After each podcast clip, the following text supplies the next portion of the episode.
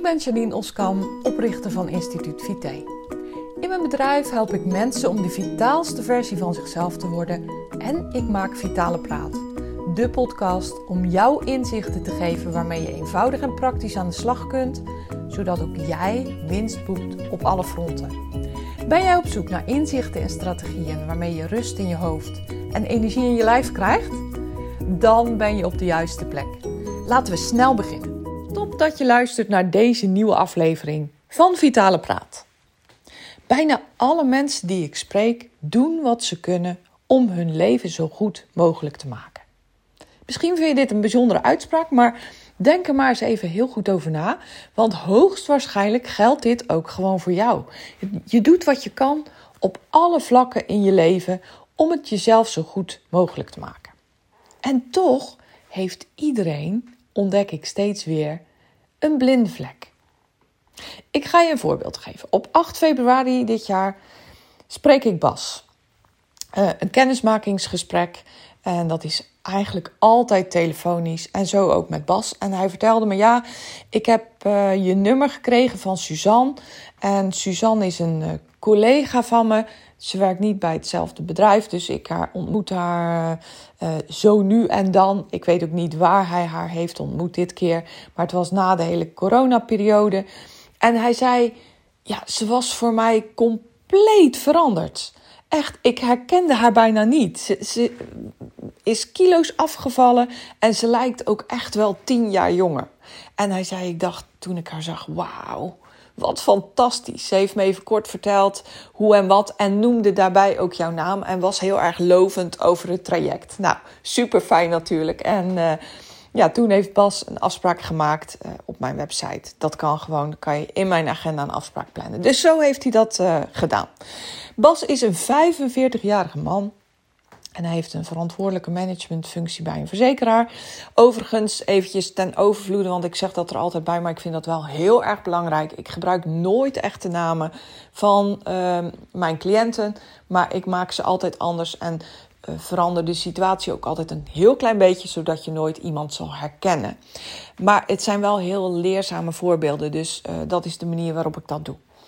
Hij heeft dus een verantwoordelijke managementfunctie bij een verzekeraar. En privé is die gelukkig samen met zijn vriendin en hun drie kinderen. Die kinderen zijn 12, 10 en 6 jaar oud. Dus echt nog wel um, de basisschoolleeftijd. Intensief. Uh, als je kinderen hebt, zal je dat ook zeker herkennen. En hij vertelt me dat hij, uh, dat hij een hartstikke leuke baan heeft. Hij kan heel goed opschieten met zijn collega's. Ja, hij zei. Eentje loopt de kantjes ervan af. En heel eerlijk irriteer ik me daar soms maatloos aan. Want uh, zij is zo makkelijk. Weet je wel, zij uh, heel gemakzuchtig. En het, het, het lukt er nog allemaal ook. Echt zo'n collega waar je af en toe met, met nijd naar kijkt. Hij zegt, uh, ze heeft ook alle tijd van de wereld. En nou, iedereen pikt het. Hij zegt, ja, daar heb ik wel eens wat irritaties bij. Maar voor de rest heb ik een superleuk team waar ik mee werk. Superleuke collega's. En uh, nou, hij zegt, ik sta ook wel bekend, weet ik, als betrokken leider. En dat is natuurlijk heel erg fijn. Hij zegt, maar ik heb dus een, uh, het perfecte leven, een mooie baan, een prachtig gezin, gelukkig met mijn vriendin.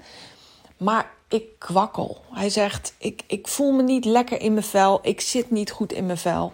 En daarom was ik ook zo getriggerd door, door Suzanne, mijn collega, dat zij gewoon helemaal was opgebloeid. Hij zei: Ik dacht, ja, dat, dat wil ik gewoon ook. Dat wil ik ook. Hij zei: Ik heb heel vaak hoofdpijn. Ik ben snel verkouden. Uh, ik steek dat natuurlijk nu ook op het feit dat ik bij, in de coronatijd bijna niemand heb gezien. En nu pik ik ieder koudje weer op. Hij zei maar, het irriteert me en ik slaap slecht. Uh, ik neem vaak paracetamol, maar heel eerlijk helpt dat ook niet echt meer. Hij zei, privé heb ik uh, veel vrienden. Ik zit ook in de ouderraad van de school van mijn kinderen. En dat vind ik allemaal superleuk. En uh, ik spreek ook vaak af. Heb ook nog een paar hobby's die ik samen met mijn vrienden doe. Ik loop hard in een clubje. En nou, gewoon een heel druk bezet sociaal leven. Hij zei: als ik goed kijk, dan heb ik het eigenlijk ook wel een beetje te druk. Maar ik geniet er enorm van. Ik vind het heerlijk. En uh, al die afspraken, het is soms even puzzelen, maar het lukt me allemaal. En dat geeft me ook enorm veel plezier in mijn leven. Ik heb ook allemaal vrienden die ik al best lang ken. En waar ik dan ook echt heel regelmatig mee afspreek. We komen bij hun thuis en, en die vrienden komen bij mij over de vloer. Dus gewoon een heel druk sociaal leven en ook nog uh, met het werk natuurlijk genoeg te doen. Hij zei drie maanden geleden kreeg een collega, een vriend van mij, een hartinfarct. Dus het is een collega, maar ik ben ook met hem bevriend. Hij zei, ik ging bij hem langs en, uh, in het ziekenhuis. Hij zei, want ik was echt enorm geschrokken. En toen raakten we natuurlijk in gesprek. Hij zei, ik was samen met hem en uh, nou, het was bij hem ook als donderslag bij heldere hemel gebeurd. Hij was er ook helemaal van in shock. Niet alleen zijn lichaam was in shock, maar ook mentaal gezien was het gewoon een ongelofelijke harde klap voor hem. Hij zei: Het is een collega die, die ik ken als een hele harde werker. En hij heeft een hartstikke mooi, leuk, gelukkig leven. Maar ik weet ook dat hij al niet zo. Dat, dat hij een tijdje al niet zo heel lekker in zijn vel zat. We praten veel, we, praten, we zien elkaar vaak. En ik merkte ook al een tijdje aan hem ja, dat hij gewoon wat, wat klachtjes had. Niet echt heel bijzonder, maar het liep gewoon allemaal niet zo lekker. En uh, hij was dat aan het vertellen. Hij vertelde eh, de maanden voor zijn hartinfarct. En ik kreeg in één keer een schok door mijn lijf. Want ik hoorde mijn verhaal. Hij vertelt gewoon mijn verhaal aan mij in dat ziekenhuisbed.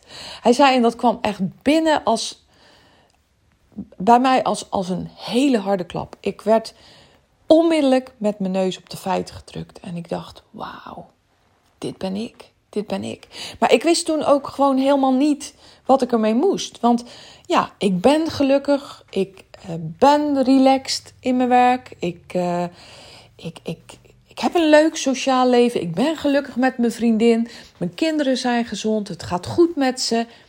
Wat moet ik dan anders doen? Ik weet het niet. Ik weet het gewoon echt niet. Hij zei, en op het moment dat ik Suzanne tegenkwam, dacht ik, ik ga gewoon met jou in gesprek. Want hij zei, heel eerlijk, heb ik wel wat kilootjes te veel? Heel eerlijk zie ik ook wel aan mezelf dat die wallen onder mijn ogen me niet echt sieren. En ik dacht, weet je, jij kan me verder helpen. Ik wil dolgraag dat jij me advies geeft over mijn leefstijl, de dingen die ik anders zou kunnen doen, anders gaan eten. Suzanne vertelde me ook dat ze een, uh, een, een heel mooi, eenvoudig voedingsplan van jou had gekregen, wat, uh, wat haar leven zoveel makkelijker heeft gemaakt. Ze zei tegen me van, uh, weet je, vroeger dacht ik altijd dat, dat je moest op dieet en het moest allemaal ingewikkeld en het moest allemaal heel heftig en eenzijdig. Hij zei maar, zij heeft me heel duidelijk verteld dat dat dus helemaal niet hoeft. En dat wil ik ook. Dat is de reden waarom ik met jou in gesprek ben. En ik had zijn hele verhaal zo eens aangehoord.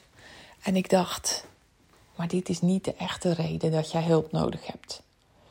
Dit is niet de echte reden dat je bij mij bent gekomen. Er moet iets anders gebeuren en dat is iets wat hij zelf nog niet weet. In het gesprek vertelde hij me, zoals ik al eerder zei, over die coronatijd. En hij vertelde van ja, ik ben toen, uh, ik heb thuis gewerkt, uiteraard, zoals iedereen. Uh, heel weinig sociale contacten. En ik vond het heerlijk, Janine, zei hij. Hij zei dat een paar keer tussendoor. Hij zei, ik vond het heerlijk. Hij zei, niks aan mijn hoofd, tijd voor mezelf, tijd voor mijn gezin. En ik hoor dat overigens heel veel en heel vaak. Misschien herken je dit ook wel. Want uh, heel veel mensen hebben die coronatijd natuurlijk ook wel ervaren als, als iets fijns. Als weer terug bij jezelf. Als weer terug naar de kern. Terug naar de mensen die echt dicht bij je staan. Nou, zo was dat ook bij Bas. En hij zegt: Ik vond het dus zo lekker om niet alles te moeten, moeten, moeten. Ik zeg, waarom vond je dat nou zo lekker? Hij zei, Mijn leven was veel eenvoudiger. De, de, de sportclubs waren er niet. Uh, afspraken hoefden niet. Let op het woord, hè. Hoefden niet. En hij zei, ik moest niet dit en ik moest niet dat. ik zeg, Bas, ik heb een vraag aan je. Want wat je zegt vind ik super interessant. Ik zeg, van wie moet je? En toen was het een hele tijd stil. Ja, hij zei, wat bedoel je nou precies? Ik zeg, ja, het verhaal wat jij mij vertelt, daar gebruik je heel vaak de woorden moeten in. Ik zeg, en eigenlijk vertel je me iets wat dwars staat op wat je me eerder vertelde. Want in het begin van, van ons gesprek zei je, ik vind het heerlijk. Het leven wat ik heb, vind ik heerlijk. Allemaal afspreken met vrienden en heel erg druk. En uh, um, heerlijk vind ik dat. Ik zeg, en nu zeg je me, ik vond die coronatijd heerlijk. Ja, zegt hij. Ja, heel eerlijk vond ik dat eigenlijk veel fijner. Ik zeg, ja, dus van wie moet je dan al die afspraken maken? En hij begreep het nog niet. Ik zeg, Bas, als ik je verhaal zo hoor, dan ga jij volgens mij best wel regelmatig, misschien wel veel en veel vaker dan wij hier samen nu nog denken, over je eigen grenzen heen. Want op het moment dat je het woord moeten gebruikt, dan betekent dat misschien wel dat je het niet wil, maar dat je het van jezelf moet. Hmm, zei hij. Ja, ik begrijp wat je bedoelt. Hij zei ja, eigenlijk is dat wel zo. Ik zei dus, zou het zo kunnen zijn dat de uitnodigingen van je vrienden, dat je die niet afslaat omdat je het van jezelf moet accepteren, omdat je die mensen blij wil maken. Ja, ja, hij zei heel regelmatig, is dat ook eigenlijk wel zo? Ik zeg, en weet je wat het grappige is, of het bijzondere is? Ik weet niet eens, ik denk eigenlijk niet dat het grappig is. Misschien denken die vrienden daar wel precies zo over. En zou het misschien best wel eens heel erg nuttig kunnen zijn dat je wat minder afspraken maakt en meer teruggaat naar jezelf. Meer teruggaat naar wat nou echt belangrijk voor jou is. Daar viel geen kwartje, maar een daalder bij Bas. Hij is het traject bij mij gestart en sinds die tijd heb ik hem ook, zoals hij mij heeft gevraagd, een heel mooi, eenvoudig voedingsplan gegeven. Wat werkt als een trein. Want het bleek ook nog eens dat hij behoorlijk wat voedingstekorten had. Waardoor je natuurlijk ook al vermoeid bent. Waardoor je weerstand vermindert. Waardoor je immuunsysteem minder goed werkt. Enzovoorts, enzovoorts, enzovoorts. Dus we hebben eerst en vooral ook gezorgd dat zijn lichaam alle voedingsstoffen nu binnenkrijgt die hij nodig heeft om goed te kunnen functioneren. Maar daarnaast zijn we belangrijker nog, nou ja, dat weet ik eigenlijk niet. Nee, ik denk dat het net zo belangrijk is. Zijn grenzen gaan erkennen, gaan herkennen en vervolgens gaan bewaken. Hij heeft geleerd om nee te zeggen. En nee zeggen, dat doe je natuurlijk niet door letterlijk nee te zeggen. Maar door echt heel goed te gaan kijken van hé, hey, wat is nu echt goed voor mij? En wat wil ik nu echt? En is het misschien een gewoonte geworden om altijd maar ja te zeggen tegen die talloze afspraken die je maakt? Tegen al die bijeenkomsten en al die clubjes en al die dingen die je van jezelf moet. Maar wil je ze ook echt? Hij is erachter gekomen dat hij eigenlijk heel andere behoeftes heeft dan hij zelf wist. Dan hij zelf, nee, wist, want hij weet het ondertussen wel. Het is een ongelofelijke blinde vlek die zichtbaar is geworden voor Bas. En hij kwam dus bij mij met de vraag of ik een voedingsplan voor hem wilde maken, wat hem ook zo zou laten stralen als Suzanne, wat hem ook zoveel jonger zou maken. Maar het geheim zit vaak op een heel andere plek. Het geheim is jouw blinde vlek zichtbaar maken. Natuurlijk eerst en vooral voor jezelf zodat je, je rest, de rest van je leven daar plezier van gaat hebben. En weet wat werkelijk datgene is wat jij wil. Want daar gaat het over. En iedereen heeft een blinde vlek. Ja, ook ik.